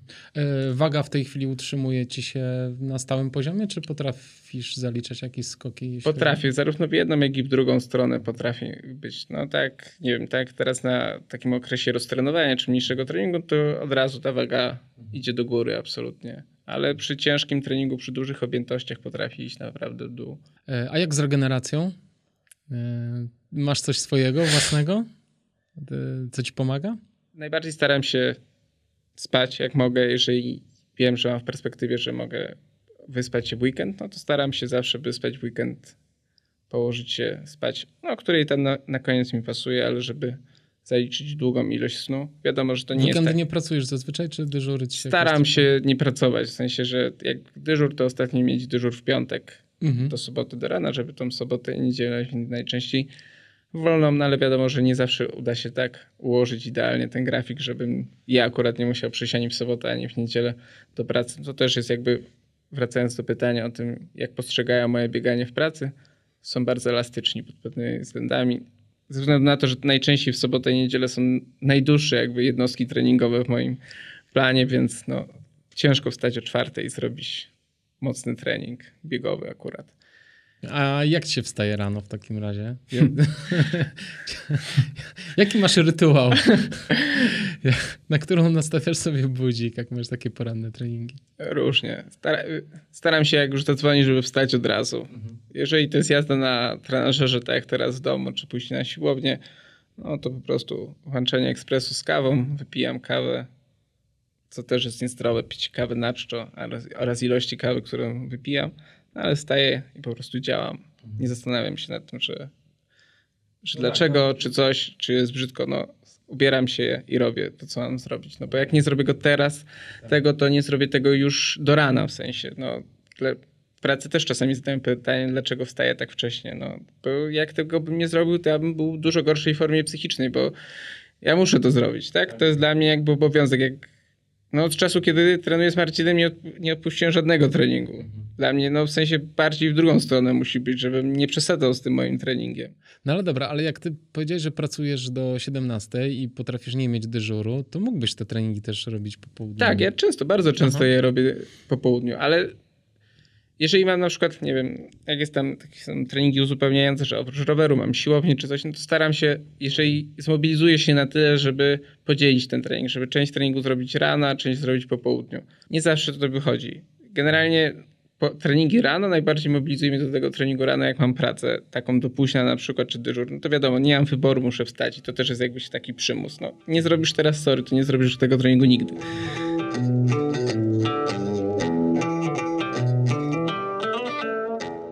To jeszcze zapytam ciebie o rodzinę. Powiedziałeś, że masz narzeczoną. Tak, Jak ona to znosi? też biega po górach. To Ale łatwiej. jak się poznaliśmy, to nie biegała. Aha. Ale z czasem, jak jeździła ze mną na zawody, to stwierdziła, że też będzie biegać, no bo tak nudno jeździć i nie biegać. Czyli straciłeś support? Teraz, o właśnie, no jeszcze temat supportu jest stworzony tak, że No. od tego sezonu wymyśliliśmy tak, żeby nie startować w tych samych imprezach, żeby się starty nie pokrywały, żebyśmy mogli się supportować. I dobrze wam to działa? Tak, ale, ale są myśli, że może lepiej jakby to był ktoś zupełnie z zewnątrz, w sensie znajomy, bliski na saporcie, ale żeby to był człowiek z zewnątrz. Czyli kłócicie się na punktach? Nie. nie, nie kłócimy się. No. To czemu ktoś z zewnątrz? Skąd ten pomysł? No, Bo to tak chyba zupełnie inaczej spojrzy na to, że wyłączy jakby emocje, Emocje. pewne emocje i po prostu Zrobi robotę po prostu. Zrobi robotę.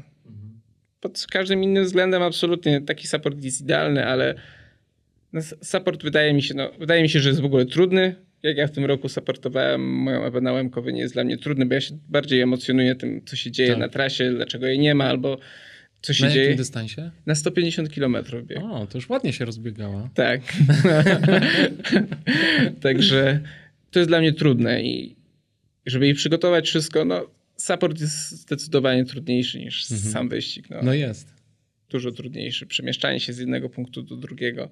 Ale wydaje mi się, że człowiek z zewnątrz jest po prostu zadaniowcem. Przychodzi i wykonuje swoją robotę. Wiadomo, że musi się znać na, na tym, co się tam dzieje, ale wie, jakie są założenia przed biegiem i musi je wykonać. Jak zawodnik biegnie o coś, no to tym trudniejszy jest ten support.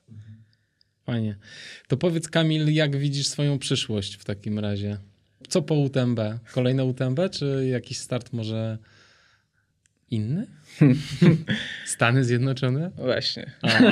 O, trafiłem. Trafiłem w Western States, czy Tak, co? Western.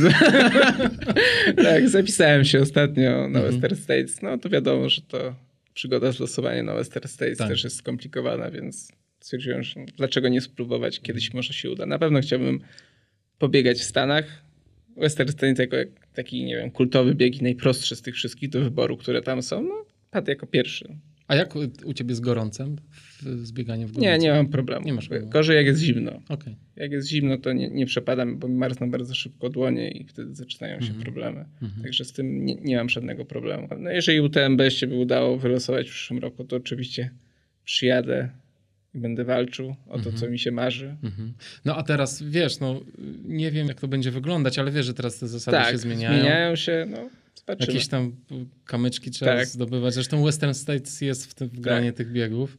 Jak, jaka w ogóle była panika, bo, bo UTMB wykupuje teraz wszystkie te biegi. I no. wiesz, i Amerykanie sobie myśleli, jak to, to UTMB kupiło Western States, ale okazuje się, że Western, Western States jest e, wyjątkiem w tej, w tej układance i nadal pozostał w rękach amerykańskich. Ale no, to ciekawe, jak ten proces teraz będzie wyglądał. Z pewnych startów na przyszły sezon na pewno wystartuję w Mocarcie, który Mhm. mam przełożony tam już od czasu początku pandemii, przekładany, przekładany, więc na pewno to start w czerwcu, w którym jeżeli się nic nie wydarzy, to na dystansie tam 100 km wystartuje. A co reszta? Ciężko powiedzieć.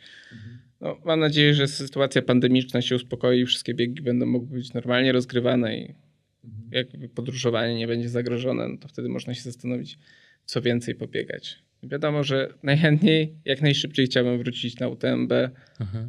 I poprawić wynik. I poprawić wynik. I jaką cyfrę masz w głowie, jeśli chodzi o UTMB?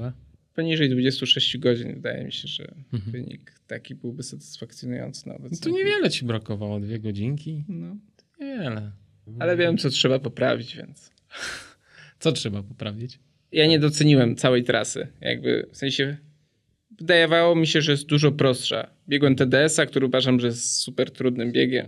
A teraz jak już jest jeszcze podkręcony tam do tych 140 km, to w ogóle uważam, że jest bardzo mocnym startem i dużo bardziej technicznym niż samą UTMB. Także troszkę nie doceniłem jakby samej trasy. Jak biegać po Alpach? No nie jest tak trudne, nie są jak bieganie po Beskidach, na przykład po Mhm. Beskidzie Śląskim czy Żywieckim, który wydaje mi się, że bieganie po tych kamolcach strasznych i tych spadach jest dużo trudniejsze. No wiadomo, nie da się przełożyć biegania w Polsce poza Tatrami może, które jakbyśmy troszkę jeszcze podwyższyli, to moglibyśmy porównać do biegania po Alpach. No, tak. Dla mnie to jest idealne, w sensie pięknie jest tam biegać. Ciężko się przyspieszyć, jak człowieka otaczają z jednej i z drugiej strony tak piękne widoki. No, problemem jest na przykład wysokość. No, w Polsce nie Mhm. mamy gdzie mieć szansy, żeby trenować na 2,5 tysiąca metrów nad poziomem morza i biegać. W sensie, Tak. no, możemy wyjść wysoko, ale trenować tam nie będziemy trenować niestety. Ale by, byłeś przed UTMB na jakimś obozie w, w Tak, byłem- wysokich górach. Tak, byłem w Kaprun byłem i w Cortinie byłem. Bo Ewa biegła, biegła Lavaredo i biegła Mhm. też na Grossglucknerze tam. Mhm. Także byłem, potrenowałem. No to Ale tam nie jest super wysoko, nie? Nie jest co, super do wysoko. 2000? do 2000, no. Chociaż jak byłem w, w Kaprun, no to tam na 2600 najwyżej byłem, więc to już jest tak nieźle. No ale przebywanie na samej wysokości, no to jest jednym z takich elementów, który wydaje mi się dosyć ważnym. Zresztą to pokazuje we wszystkich tych mocnych biegach obsadzanych, jak to się zmienia u biegaczy, którzy na co dzień trenują bardzo wysoko. Mhm. To jednak dużo zwiększa ich wydolność. Wracając do tego, wszyscy trenujemy podobny, Mhm. ale nie w takich samych warunkach. To prawda. Masz rację. Tak, tak. Ta wysokość ma ogromne znaczenie. Wydaje mi się, że czasem nawet diametralne dla nas. Mhm. Tego nie jesteśmy w stanie oszukać na organizmie. Nie, i śmieszne jest to, że to nie jest wcale tak łatwo się zaadoptować do tej No, wysokości, to że jest- to po prostu wymaga czasu. Tak, to jest proces po prostu. To tak, tak, tak. tak. Nawet jak się nam wydaje, że jest dobrze, to wcale nie jest dobrze. To Mhm. jeszcze jest dużo czasu. Trzeba który posiedzieć, bo, y, bo jak wyskakujesz na, chwilę, to wbrew pozorom możesz się osłabić mocno. I to tak naprawdę, y, tak jak rozmawiałem z trenerami, to, to słyszałem, wiesz, 21 dni ma sens. Tak. A 10 dni to jest tak. O, tak no może, może. Po, może poczujesz. Może tak. A wyskoczysz, wiesz, przed biegiem, dwa dni przed biegiem, to lepiej tego nie robić. Lepiej nie robić. Lepiej No. przyjechać i dzień Tak. biegu i startować. Tak, tak, tak, tak. No to jest, masz rację, ta wysokość tutaj, zwłaszcza przy bieganiu w Alpach ma, ma znaczenie. No dobra, ale jeszcze o samej y, trasie UTMB powiedz. Co ci tam najbardziej y, przeszkadzało? Te długie, długie podbiegi, czy... Drugie podejście na szczyt, który jest powyżej 2,5 tysiąca metrów, tam miałem duży kryzys. Taki, że tąpła mnie ta wysokość, że tam mroczki przed oczami, bujanie od lewa do prawa. Tak naprawdę brak możliwości jakby skoncentrowania się na, tra- na, na trasie.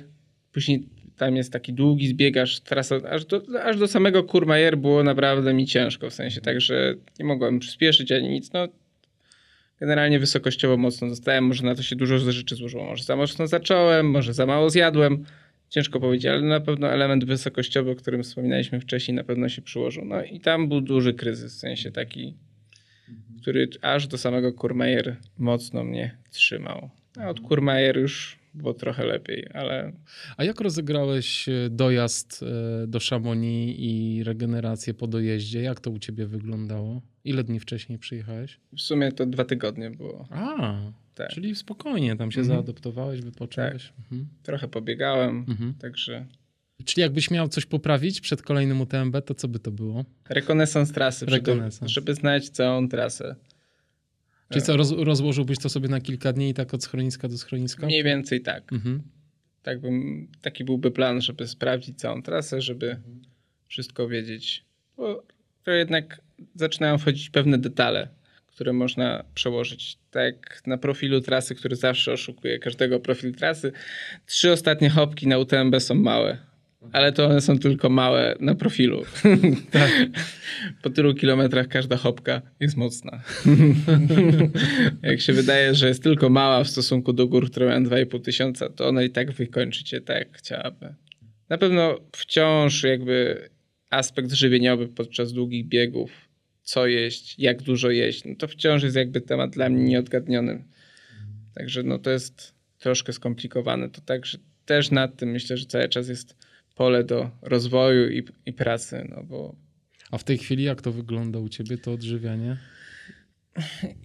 mam na tyle szczęścia, że mój brzuch dobrze reaguje na żele. Mam tam wybranych kilka firm, z których mogę bezproblemowo korzystać, w sensie, że mój żołądek jakby nie protestuje, także potrafię ich dużo jakby w siebie włożyć. Od czasu, kiedy zacząłem szybciej biegać, jem je częściej na tym dystansie, na tych długich dystansach. Poza tym staram się, nie wiem, ziemniaki, ale no, do tej pory był idealnym moim jakby, jak mam support, to jem ziemniaki na, na punktach. Na utębę w ogóle mi ziemniaki nie, nie wchodziły zupełnie. Suche bułki najczęściej bez niczego, jakieś rogaliki. Także no, wciąż pozostaje jakby element do rozwoju, który na pewno jest ważny, bo wydaje mi się wciąż, że za mało zjadam na trasie. Za mało przyswajam tych kalorii. Ale masz na przykład zegarek ustawiony, żeby jeść Nie. jakiś czas? Nie. Jesz wtedy jak czujesz, że... No, ja mniej więcej kontroluję to, że te 40 do godziny, Mhm. żeby przyjąć żel jakiś, żeby, żeby było coś wrzucone. To, to wydaje mi się, że to nie jest problem tylko biegaczy amatorów. Wydaje mi się, że to jest problem całego tego sportu, żeby przyzwyczaić ten organizm. No, ciężko też porównać, no nie wiem, godzinę z biegu do godziny podbiegu. No, w aspekcie takim, no te biegi są dużo trudniejsze. No. A coś ciepłego udawało ci się zjeść na UTMB? Nie. W sensie mój organizm nie potrzebuje. Nie No, chyba- potrzebujesz. nie potrzebuję niczego ciepłego. No jeżeli byłoby mi zimno, to oczywiście coś bym przyswoił, ale tak to nie mam tak, że, że muszę zupę wypić czy herbatę jakąś. No dobra, to rekonesans, posiedzenie na wysokości, O, praca z kijami. praca z kijami. Chciałbym się w końcu nauczyć biegać z kijami. A czemu uważasz, że nie umiesz? nie potrafię w ogóle. W sensie, no, jak biegnę do góry, to i tak biegnę bez nich. Mam je w rękach, ale i tak czuję, że biegnę bez kij. To zresztą jak ze swoją Ewą biegam. Ostatnio jak byliśmy w Tatrach, tak biegać po prostu to... Nawet miałem założenia od Marcina, żeby trenować z kijami. To jak biegnę do góry, to one są, tam coś się podbijam od nich, ale nie dają mi aż tyle przełożenia.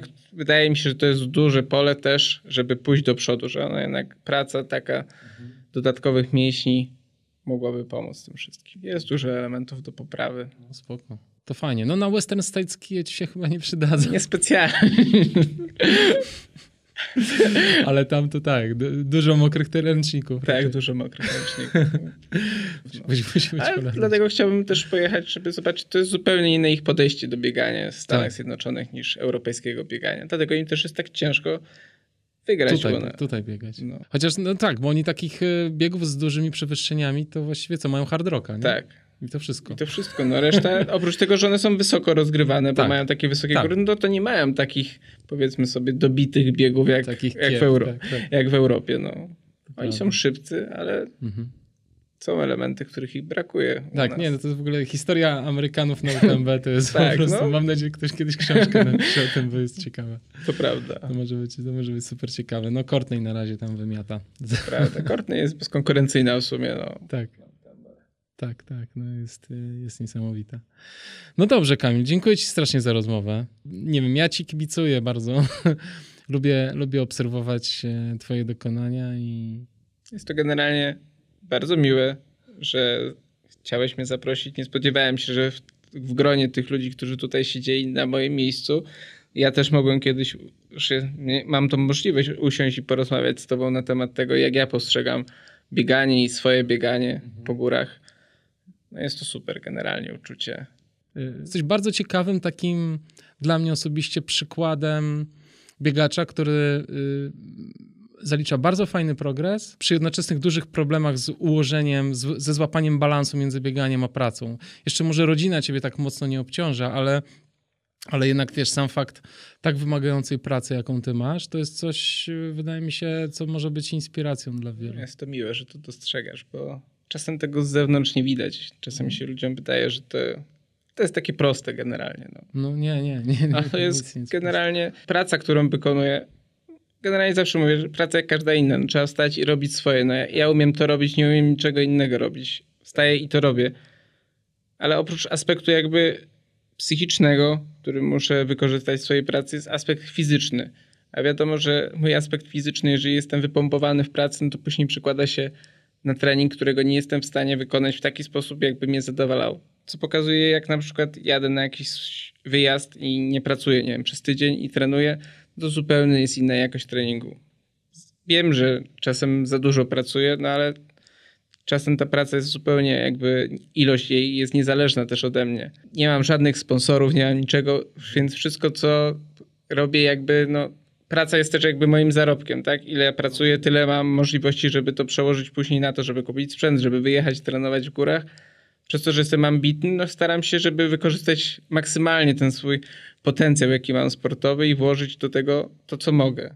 Ten rodzaj pracy, który ja wykonuję, w sensie bardzo jest pomocny w sensie w samym bieganiu ultra, gdyż ta głowa jest przyzwyczajona do obciążenia takiego psychicznego i fizycznego, że ona potrafi zapanować nad organizmem, który jest już zmęczony i czasem znużony, bo biegi ultra są nużące, tak? Są momenty, kiedy są momenty zachwytu, takiego błysku, ale jest też ciąg taki, że no po prostu człowiek się przemieszcza do przodu. No i w mojej pracy często też tak jest, że no są elementy takie przestoju, ale człowiek musi w niej być, tak? I to bardzo pomaga. Wydaje mi się, że treningi, mimo że są jakościowo może trochę gorsze po takich dyżurze, to dla głowy są super, super ważne. W sensie zmobilizowanie się, wyjście i wykonanie tej jednostki treningowej powoduje, że od razu człowiek jest tam idzie do góry, jeżeli pod, pod względem takim mentalnym. Mhm.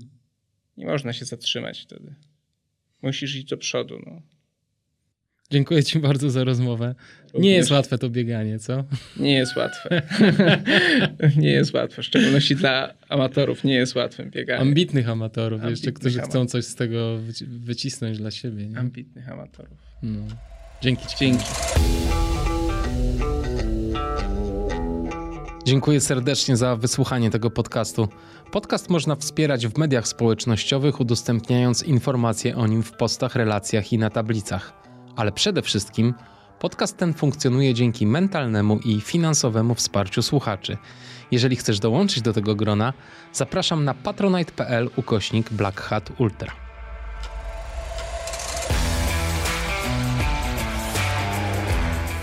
W tej chwili podcast na Patronite wspiera 170 osób, ale chciałbym wymienić tutaj alfabetycznie nazwiska tych, których miesięczny wkład jest największy. Są to Agnieszka Barczyk, Krzysztof Bednarz, Adam Bogdał, Marek Bykuć, Adam Dudczak, Andrzej Gąsiorowski, Krzysztof Grzenda, Bieta Hryń-Morawska, Michał Janiak, Tomasz Kacymirow, Paweł Kaczmarek, Szymon Kubicki, Marek Lewandowski, Agnieszka Łęcka, Marek Maj, Wojtek Mąka, Agnieszka Miniti, Kazimierz Pawełczak, Wojciech Pietrzok, Grzegorz Saletra, Marcin Stefaniak, Marzena Stanek, Przemysław Strąg i Edyta Winnicka.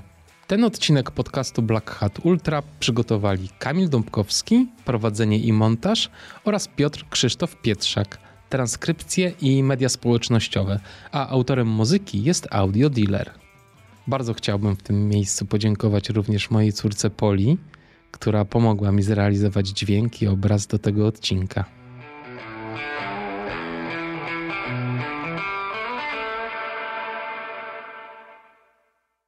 A jeżeli jeszcze tu jesteś, ostatnio się zastanawiałem właśnie nad tym, jak niesamowity wpływ na nas mają pory roku i przesilenia.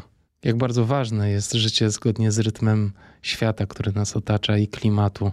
Często w sporcie zapominamy o tym i zmuszamy się do ogromnego wysiłku w okresach, kiedy powinniśmy raczej odpoczywać. No ale tak już jest. Niestety, aby uzyskiwać dobre wyniki w sporcie, często musimy trenować wtedy, kiedy nam się nie chce i wtedy, kiedy nasze ciała nie czują się super zrelaksowane i kiedy nasza głowa nie jest gotowa na ciężkie jednostki. Tak już jest.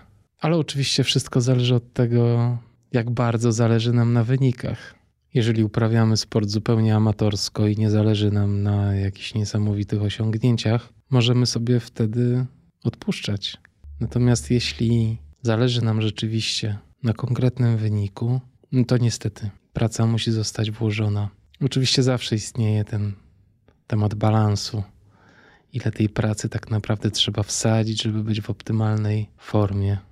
Ach, to jest taki temat, nad którym wszyscy pracujemy na swój własny sposób. Na pewno to, co pomoże nam wszystkim, to chwila relaksu i chwila niemyślenia o tym wszystkim.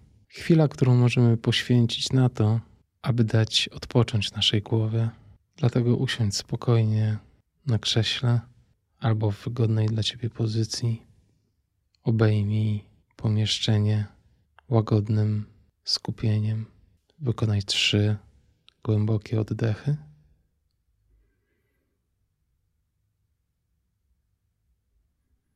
I przy trzecim wydechu zamknij powoli oczy.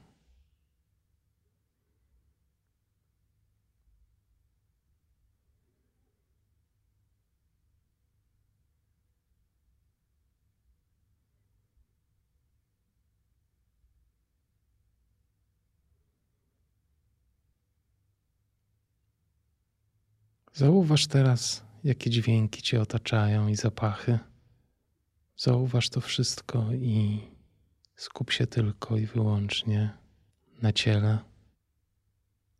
Zauważ miejsca styku Twojego ciała i krzesła, na którym siedzisz. Zauważ, jak stopy dotykają podłogi. Zauważ, jak ręce leżą na udach. Zauważ, jak Twoje pośladki dotykają krzesła, a plecy delikatnie opierają się o oparcie.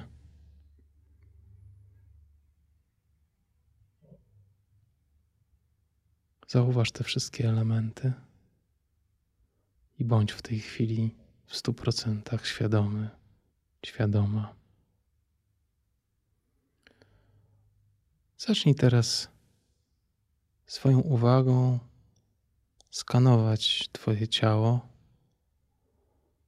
od czubka głowy przez czoło, brwi, nos, usta, brodę, szyję, ramiona.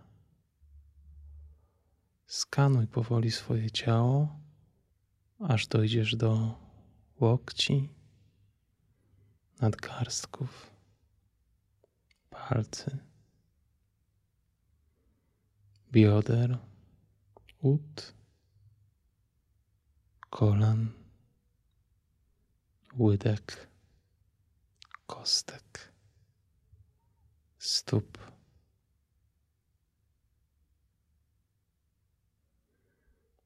Przeskanuj w skupieniu całe swoje ciało i zauważ, w których miejscach zauważasz jakieś napięcia. Jeśli zauważysz gdzieś miejsce, które wymaga większej uwagi, zatrzymaj się przy nim, niech się rozluźni.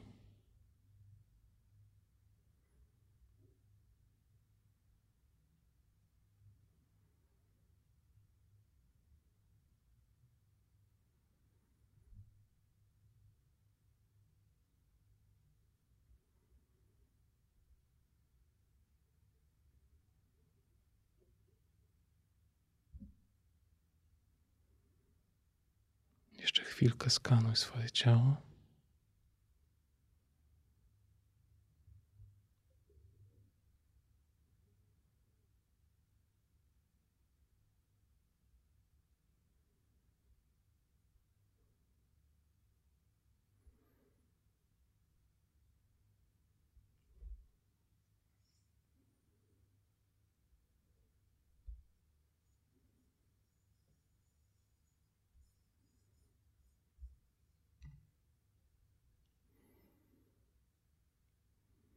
Zacznij teraz powoli oddychać nosem. Wciągaj powietrze nosem i wypuszczaj ustami. Staraj się, aby Twoja uwaga cały czas była skupiona na tym, jak powietrze przemieszcza się przez Twoje nozdrza, po tym jak ulatuje ustami. Staraj się być bardzo blisko oddechu. Niech to będzie jedyna rzecz, na której się skupiasz.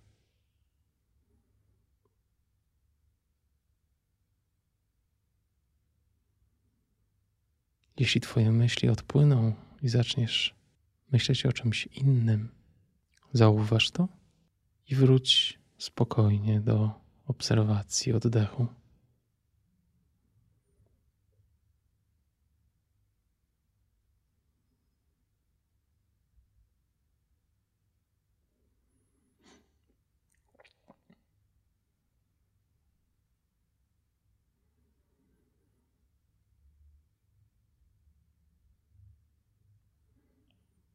Wciągaj powietrze nosem i wypuść ustami. Zauważ, jak zachowują się Twoje nozdrza. Czy odczuwasz tam zmianę temperatury? Czy słyszysz jakieś dźwięki? Może coś dzieje się w ciele w trakcie oddechu? Zauważ, jak unosi się Twoja klatka piersiowa przy wdechu, jak opada przy wydechu. Skupiaj się na oddechu i na efektach, jakie oddech w Twoim ciele wywołuje. Jeśli Twoja głowa zacznie myśleć o czymś innym, spokojnie to zauważ i wróć do obserwacji oddechu i ciała. Jeszcze minutka. Oddychajmy.